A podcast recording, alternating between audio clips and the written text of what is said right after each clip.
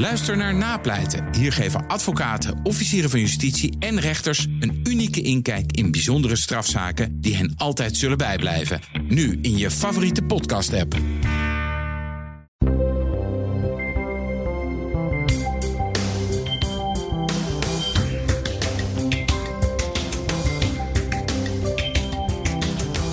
Wat goed dat je me gevonden hebt. Ik ben Maria Punch en dit is Woordwaarde, een podcast over taal en communicatie. Johan Cruijff had helemaal gelijk. Je gaat het pas zien als je het doorhebt. En als je het dan doorhebt, dan zie je het ook overal. Ik heb het over linguistic bias, vooroordelen in taal.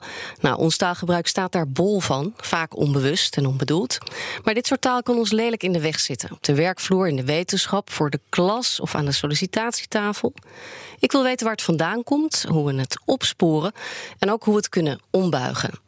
Nou, blij dat ik al deze vragen kan stellen aan dokter Klaartje Vinkenburg, zelfstandig adviseur op het gebied van diversiteit in loopbanen. En 25 jaar al wetenschappelijk actief op dit onderwerp bij de VU.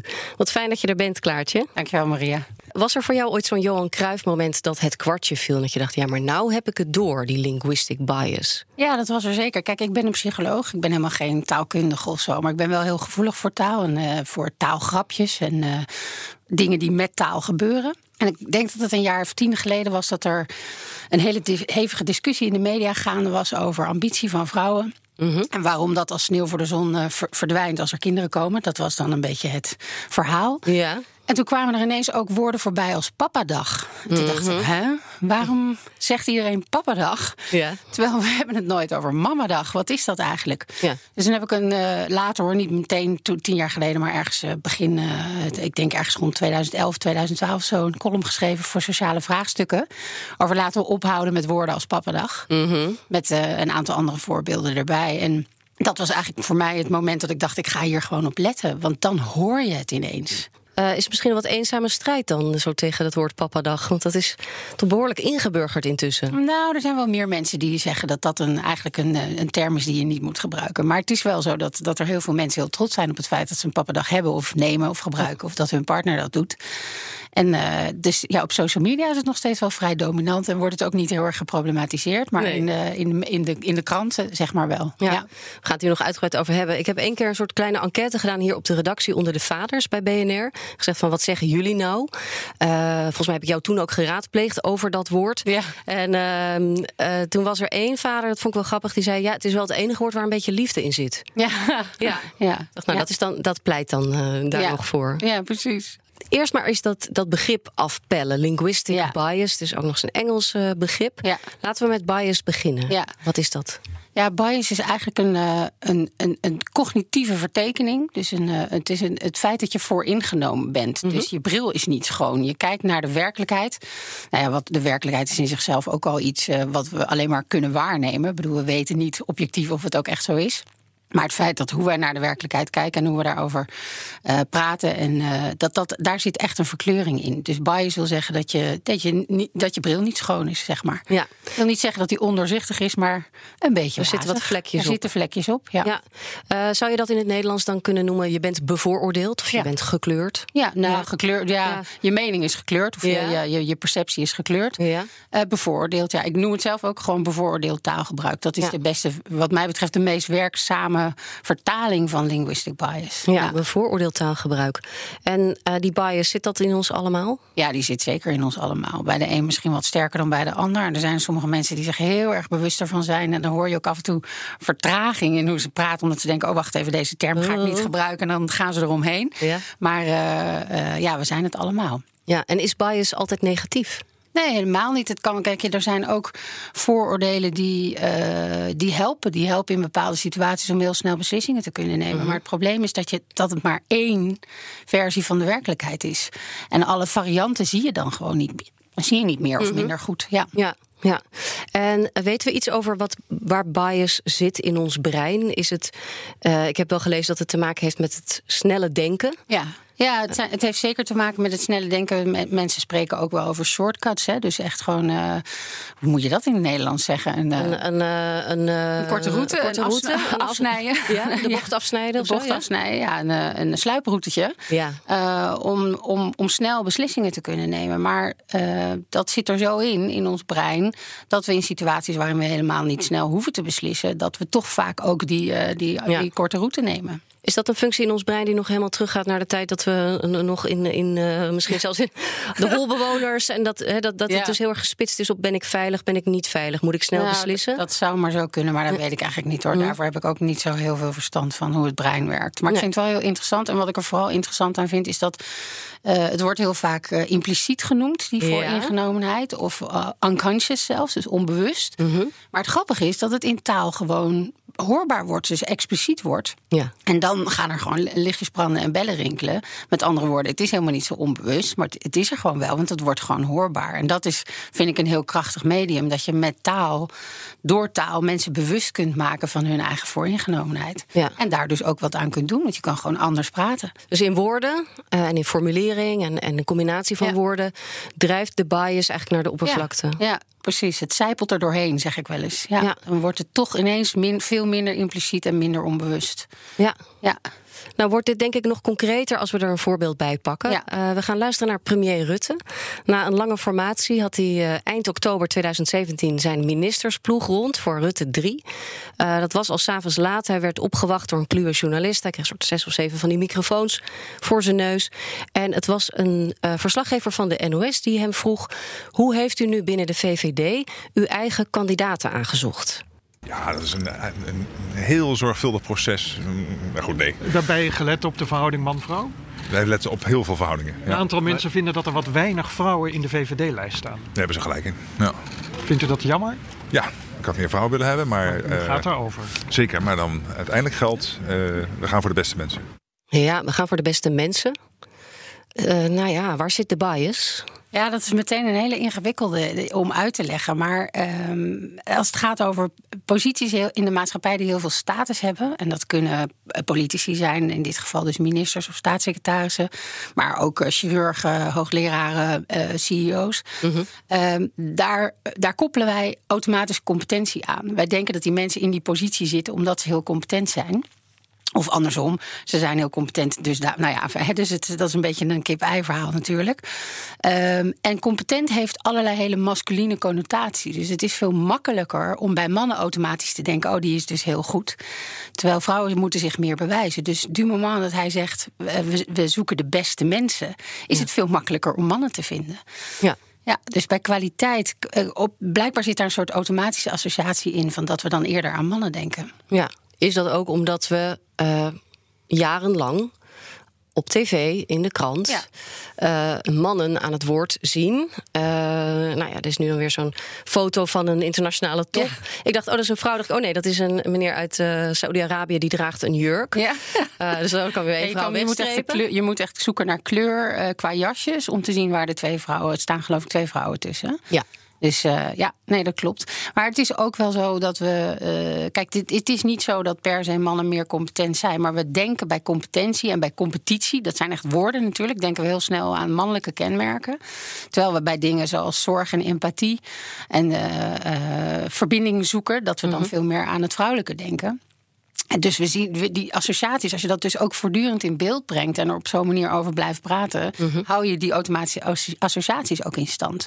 En dat zijn natuurlijk gewoon eigenlijk twee hele basale se- seksenstereotypen: mannen werken, vrouwen zorgen. Ja. Dus ja, daar, zit dat, daar is dat mee verbonden. Ja. Ja. In dezelfde context heeft eh, Mark Rutte ook eerder gezegd, eh, nog in dat proces van eh, die ploeg samenstellen, man-vrouw verhouding is secundair. En hij heeft gezegd, kwaliteit geeft de doorslag. Ja. Eh, kun je in, in dat zinnetje ook weer de bias eh, Ja. ontdekken? Ja, dat is eigenlijk gewoon eigenlijk hetzelfde. Het, hij zegt in, dat, in het fragment zegt hij de beste. Eh, met andere woorden, ik zoek kwaliteit. En omdat wij kwaliteit eerder met mannen associëren, zeker in dat soort posities, ja, dat is zeker bias. Ja. Ja. Dan kunnen we heel lastig in het hoofd van Mark Rutte kijken. Ja. Dat zou het wel even willen. Ehm, is dit ook onbewust en onbedoeld? Denk jij? Ehm, Nou, kijk, ik, ik, ik vermoed dat er natuurlijk wel ergens, en dat is natuurlijk misschien ook wel een beetje de VVD-eigen, er is op een gegeven moment gewoon besloten, we gaan niet per se een 50-50 lijstje maken. Eh, en vanaf dat moment laat je dat los. Of als, als dat ooit al iemand heeft geopperd. Bij andere partijen wordt dat natuurlijk wel geopperd. Eh, maar bij de VVD denk ik niet. En ehm, ja, op, op het moment dat je dat idee loslaat, is het vervolgens weer, dan verval je weer terug in je oude stereotypen over wat goed is, wat succesvol is, over nou ja, waar je naar op zoek bent. Ja. Ja. En dan kies je Halbe Zijlstra. En dan kies je Halbe Zijlstra bijvoorbeeld. ja, nou, het is wel zo dat, dat die, die, die, die automatische assumptie... dat kwaliteit en diversiteit een soort van twee kanten van, van een medaille zijn... dat als je diversiteit wil, dat je dan kwaliteit moet loslaten of zo... dat vind ik een hele problematische. Ja, want Ja. ja. je ziet gewoon dat een aantal mensen echt het voordeel van de twijfel krijgen... waarvan we achteraf denken, hmm, Ja. ja. en dat vrouwen zich misschien wel veel meer moeten bewijzen... om succesvol te zijn in zo'n positie... of om überhaupt voor in aanmerking te komen. Ja. Ja. Ja, eh, met dit voorbeeld zitten we in de, in de man-vrouw hoek. Ja. Maar eh, linguistic bias, eh, bevooroordeeld taalgebruik, dat heeft heel veel gedaantes. Ja. Ehm, eh, we hadden in de voorbereiding al zoveel voorbeelden dat we, het was nogal lastig kiezen. Ja. Ehm, maar jij attendeerde mij op een uitzending van College Tour, Nieuwe Stijl, nu gepresenteerd door Matthijs van Nieuwkerk. En hij heeft Clarence Seedorf te gast.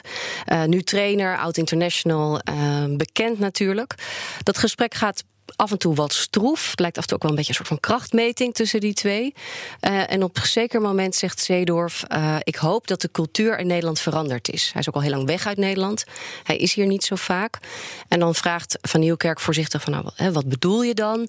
Eh, bedoel je misschien racisme? Nou, dan zegt Zeedorf, nou, dat, dat is een woord... daar wil ik heel voorzichtig mee zijn. Dat wil ik niet zomaar noemen. En vervolgens komt er van een van de studenten uit het publiek... een vraag over het EK in 96 in Engeland. Toen werd Edgar Davids werd weggestuurd. Er, er was nogal wat eh, aan de hand. En ook over dat woord, die term de kabel. Eh, ja, dit heel kabelgedoe dus ook, slaat ook helemaal nergens op. Het is gewoon een, ja, 1996, was- hè? was EK, een- Engeland. Een woord.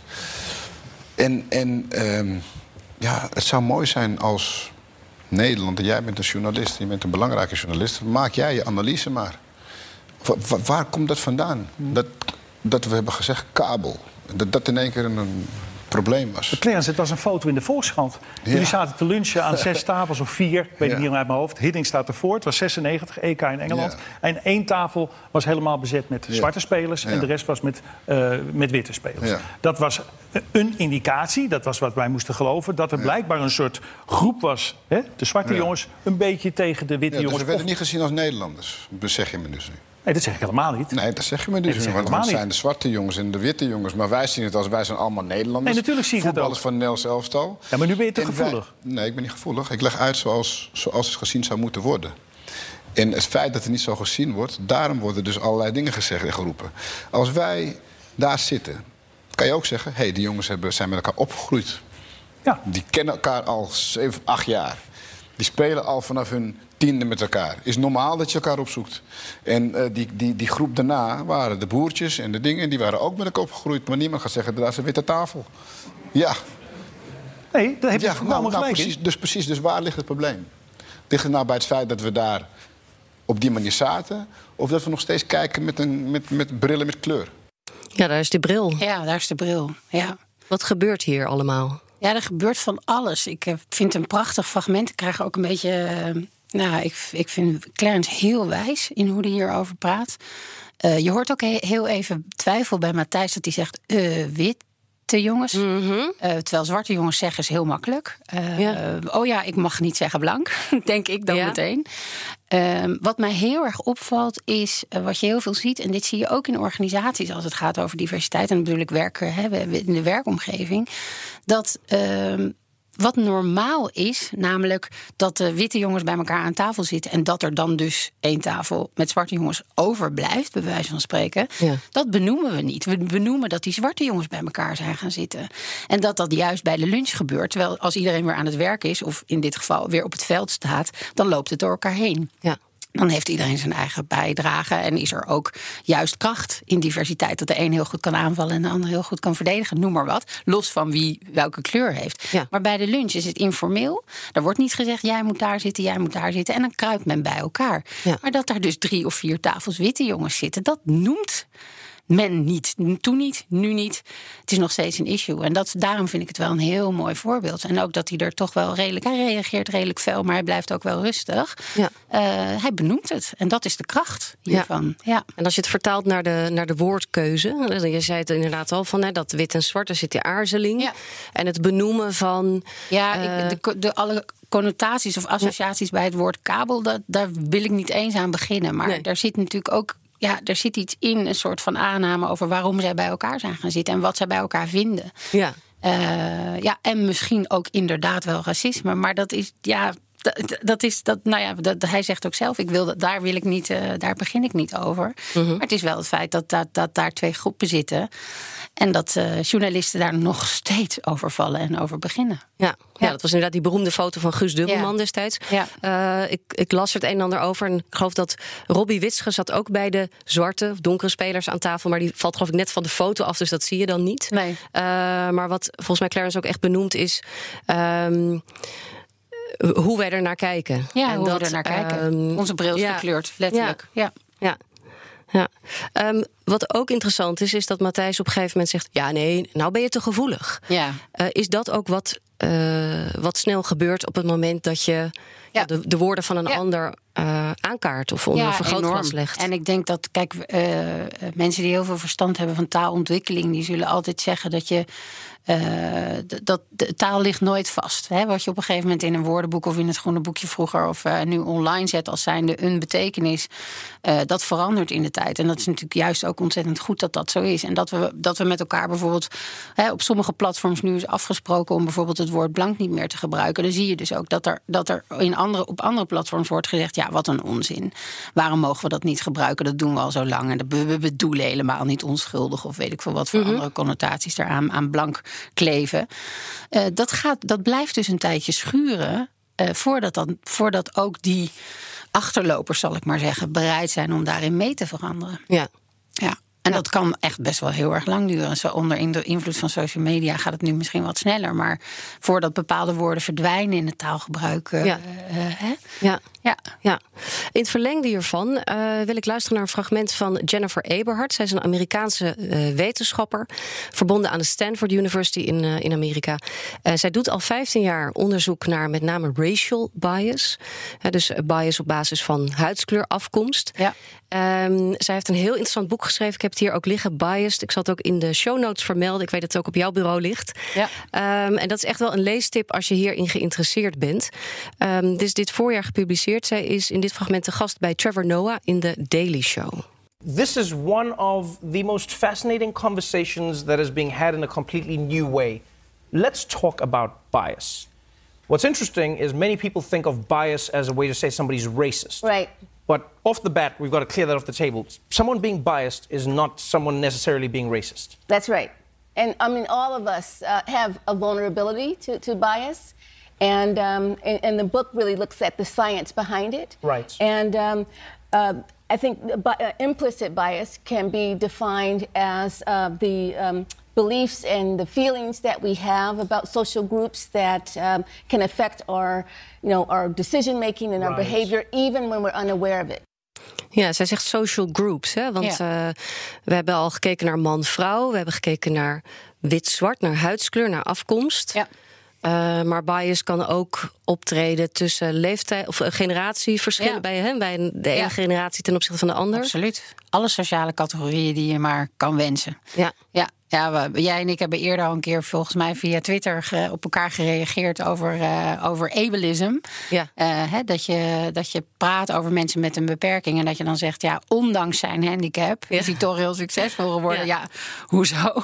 Ja. dus met andere woorden, dat alle, alle mogelijke sociale Ja, dus de fitte, gezonde mens ten opzichte van de minder fitte mens. Ja. Ja. En dat je dan bijvoorbeeld zegt van jij zit gekluisterd aan je rolstoel. Terwijl voor die persoon, ja, maar dat Ja. is mijn middel om te kunnen werken, Ja, naar buiten te gaan, zonder- naar de precies. bioscoop te kunnen. Ja, daarom, zonder die rolstoel kwam ik helemaal eh, nergens bij wijze van spreken. Ja.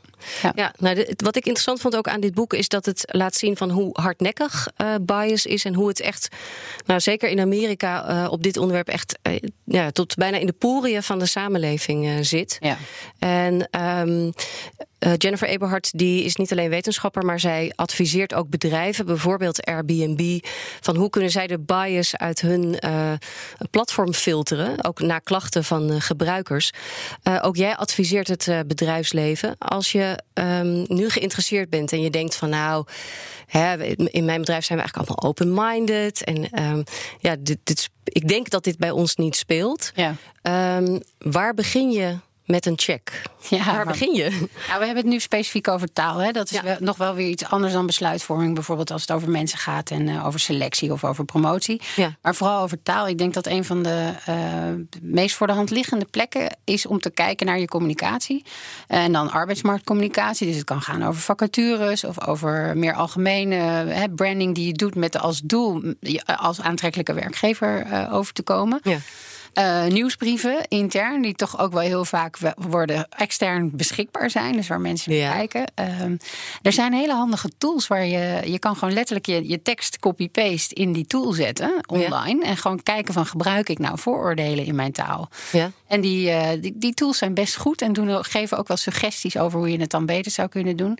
Ik denk het andere wat heel belangrijk is, en dat is ook wel iets wat met name voor de media geldt, maar ook wel in het bedrijfsleven, is dat als het kort moet, -hmm. omdat je maar zoveel hebt, dus een headline of een, nou ja, een kopje boven een, uh, boven, ja. het, boven een stuk, of de eerste drie woorden in een factuur die dan vet worden gedrukt, dat, dat daar sluipt het nog meer in. En ik denk dat Eberhard dat ook zegt. Het is uh, juist als je haast hebt, mm -hmm. en kort is natuurlijk vaak. Ja een combinatie van, van, van haast en ook inderdaad gewoon letterlijk niet te veel tekst mogen gebruiken.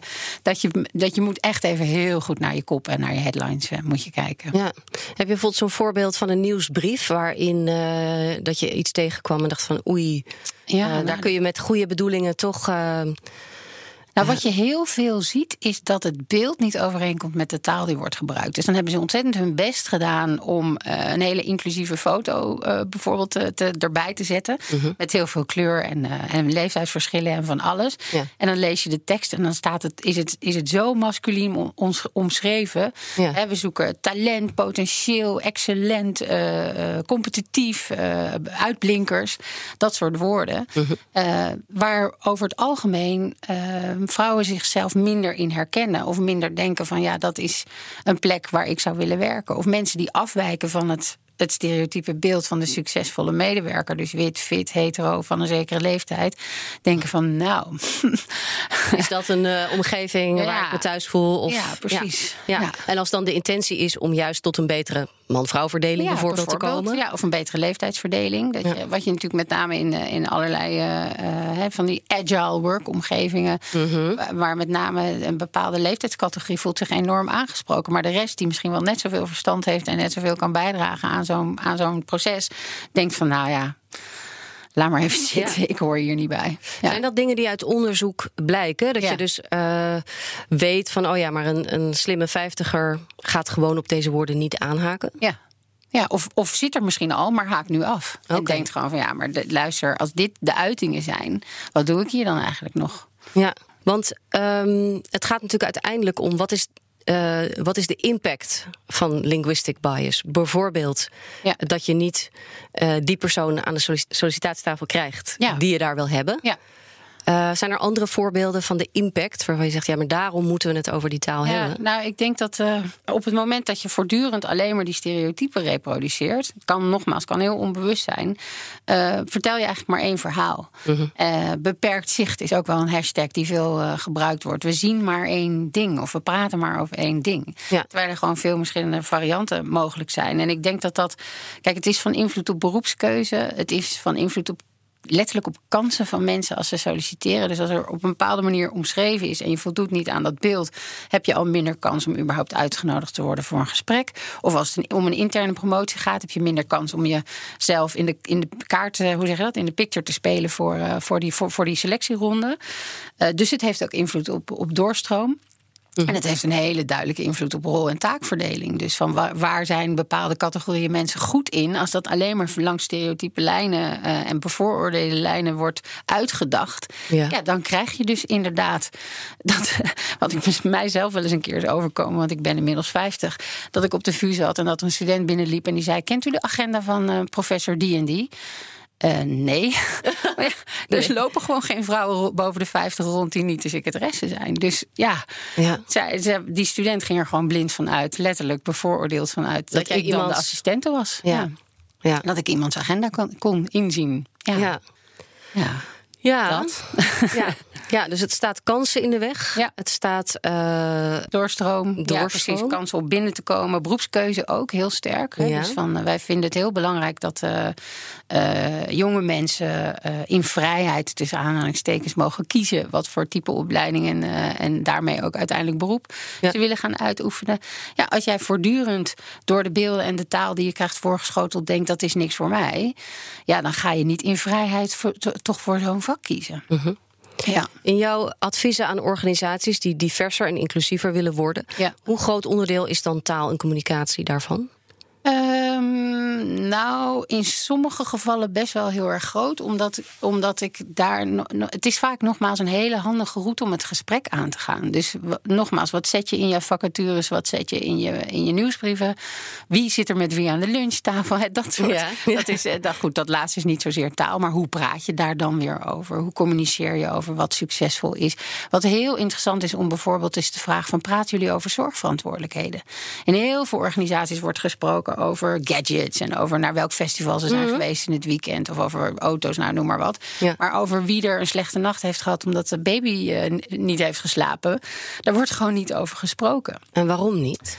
Ja, ik, ik weet dat niet zo goed. Ik, ik heb, ik, gelukkig heb ik dat zelf nooit heel erg ervaren. In mijn de organisaties waarin ik heb gewerkt of rondgelopen heb, kon dat altijd wel. Maar er zijn mensen die gewoon zeggen: ja, dat kan hier niet. Want dan breng je iets mee van thuis. Ja. Wat niet, dat is niet professioneel. Of uh, nou ja, misschien vinden ze me wel een sukkel dat ik, uh, dat ik uh, vannacht er drie keer uit ben geweest voor de, voor de baby. Ja, zeker jonge mannen hebben daar soms wel eens heel veel last van. Dat, ja. als ze actief willen zorgen, -huh. of, of dat nou voor een jong kind is of voor een zieke vader of moeder bijvoorbeeld, hè, wat natuurlijk ook heel veel mensen overkomt, dat dat moeilijk is om dat te zeggen. Ja. Dus dat is wel, in die zin is taal wel een aanknopingspunt voor mijn, uh, voor mijn advies. Uh, klussen. Mhm. Ehm, en ook wel, zeg maar, hoe, hoe gebruik je taal in selectieprocessen? En hoe hoe, hoe vertaal je de criteria die vaak heel abstract zijn geformuleerd? Van nou, iemand moet zoveel inter, moet internationale ervaring hebben, of iemand moet onderzoekspotentieel hebben of zo. Bijvoorbeeld, wat is dat dan? Hoe, wat, hoe zie je dat terug in een cv of in een kandidaat? Ja. dat gaat natuurlijk uiteindelijk ook over taal, want zo'n cv heeft iemand weer geschreven. Dus welke woorden heeft die dan weer gebruikt? Ja. En als jij dan voorzichtig oppert, of misschien niet zo voorzichtig, uh, dat het echt helpt om anders te gaan praten en anders te gaan schrijven en anders te communiceren. Ja staan mensen daarvoor open? Ja, mensen staan daar zeker voor open. Zeker als je het met data kunt onderbouwen. Als je bijvoorbeeld kunt laten zien van nou, we hebben, uh, noem maar wat, uh, beoordeling, verslagen van beoordelingsgesprekken ge geanalyseerd. En dan als je dan gewoon kwantitatief kunt onderbouwen dat bepaalde termen voor een bepaalde categorie medewerker meer of minder wordt gebruikt. En je koppelt dat aan hun kansen op doorstroom. Dat je gewoon kunt zien. Bijvoorbeeld zoiets, we hebben het geloof ik wel eens eerder over gehad. Als je bijvoorbeeld zegt, ze heeft geen slecht cv. Uh, ja, dan gebruik je dus een ontkenning in die zin. En die ontkenning is één op één gekoppeld aan het feit dat in dit geval deze vrouw minder kans heeft om die promotie te krijgen. En dat is toch wel heel opvallend. We hebben blijkbaar ontkenning nodig in ons taalgebruik om, om de maar die erachter zit. Ze heeft geen slecht cv, maar we willen er niet. Of maar we denken dat er iemand anders beter is. Uh, om die zichtbaar te maken. En dan maakt taal het verschil. En dan maakt taal echt het verschil, ja. Is linguistic bias ooit de wereld uit? nee, dat denk ik niet. Maar ik denk wel dat we een heleboel dingen kunnen doen om het, uh, om het in ieder geval wat beter te maken. Dat is ook wat ik zeg. Het is niet, het is niet slecht wat er nu gebeurt, maar je kunt het op, optimaliseren. Ja, uh, jij deelt ook heel veel op sociale media. En ja. uh, het heeft met jouw vak te maken. Ehm, maar ik heb ook wel eens het idee dat het een, bijna een soort persoonlijke missie is. Hè? Ja. Dat je echt heel graag wil dat er wat verandert. Ja, dat klopt. En uh, ik heb gewoon gemerkt, en nogmaals, je begon te zeggen met 25 jaar ervaring uh, op dit uh, thema en ook wetenschappelijk onderzoek gedaan. Het is, diversiteit is echt wel een lastig thema. Wat zegt, sommige mensen zeggen ook is een zevenkoppige draak. He, je, je hakt één kop eraf en dan komt weer een nieuwe. Of, of er worden 17 nieuwe kleine draakjes. Um, maar ik heb gewoon gemerkt dat taal een heel goed, hele goede manier is om het inzichtelijk te maken. Ook niet heel erg bedreigend. Uh, en dat heel veel mensen het ook gewoon wel echt graag willen eh, eh, ze willen zich ervan bewust worden. Ze vinden het leuk om ervan bewust te worden. Ook wel een beetje schaamte eh, is er natuurlijk wel. En dan van hoe kan het dan anders? Dat is een, het is een hele fijne manier. Meer dan met een beetje met een streng vingertje zwaaien van, of een quotum of noem maar op. Dit is voor, een route die voor mij heel goed werkt. Ja. Dankjewel voor dit gesprek, dokter Klaartje Vinkenburg. Uh, Woordwaarde houdt een kleine zomerstop, dus er is geen editie in augustus. Maar begin september dan staat er een nieuwe voor je klaar. En ik praat dan met Manon Sikkel en zij is ambassadeur voor het kinderboek. Ik hoop dat je er dan weer bij bent.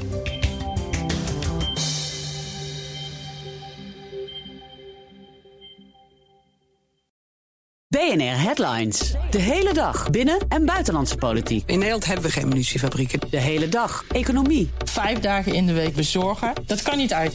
De hele dag technologie. Amerikanen weer op de maan. Heb je eigenlijk geen tijd, maar wil je toch op de hoogte blijven? BNR Headlines. Het laatste nieuws, maar dan in het kort. Ga naar je podcast-app en abonneer je op BNR Headlines.